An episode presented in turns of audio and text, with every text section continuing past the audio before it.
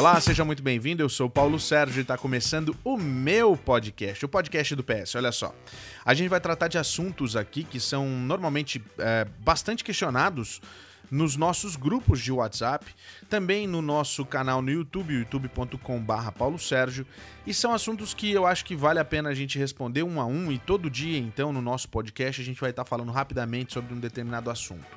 No de hoje a gente vai falar sobre uma situação que é muito inusitada e que eu acho que você, na realidade, nunca imaginou que isso fosse possível acontecer. Trata-se de você ter o seu visto de turista e fazer um curso nos Estados Unidos sem ser um visto de estudante. Espera aí, Paulo, como é que é isso? Então tá, vem comigo, porque tá começando mais um podcast para você. Música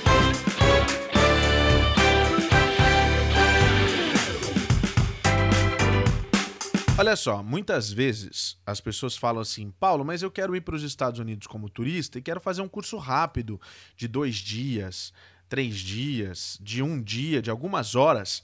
Eu posso fazer esse curso? Claro que você pode fazer esse curso, dependendo, claro, de que tipo de curso que é esse. É, a gente chama de cursos recreacionais, os cursos que você pode fazer e que realmente não vão impactar na sua carreira profissional. Por exemplo, você pode fazer um curso de culinária, você sendo advogado. Você pode fazer qualquer curso que seja, você sendo estudante de medicina, você pode fazer qualquer curso fora da área de medicina. O governo americano entende que quando você vai fazer um curso que vai trazer dinheiro para você, esse curso não é permitido. Então você teria que fazer um curso que seja recreacional. Curso de culinária, curso de mergulho, de pilotagem, de desenho em tela, uh, de qualquer coisa que não ligue diretamente a você.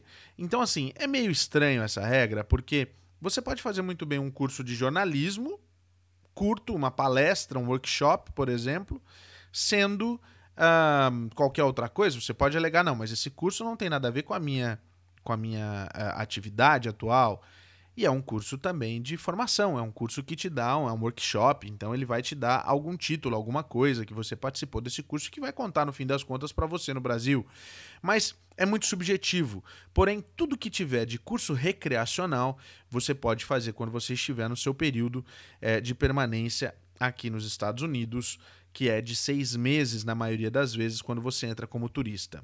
Paulo, eu posso estudar inglês?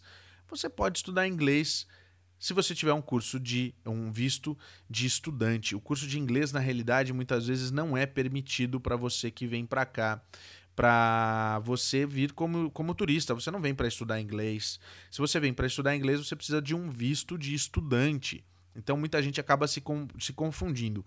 Mas, Paulo, eu preciso falar isso lá na hora da minha entrevista no consulado? Não necessariamente, você vai falar o que você vem fazer. Se você vem a turismo, você vai falar que você vai fazer turismo, mas em seis meses muita coisa pode acontecer e pode surgir um curso para você fazer de 48 horas. Qual é o problema?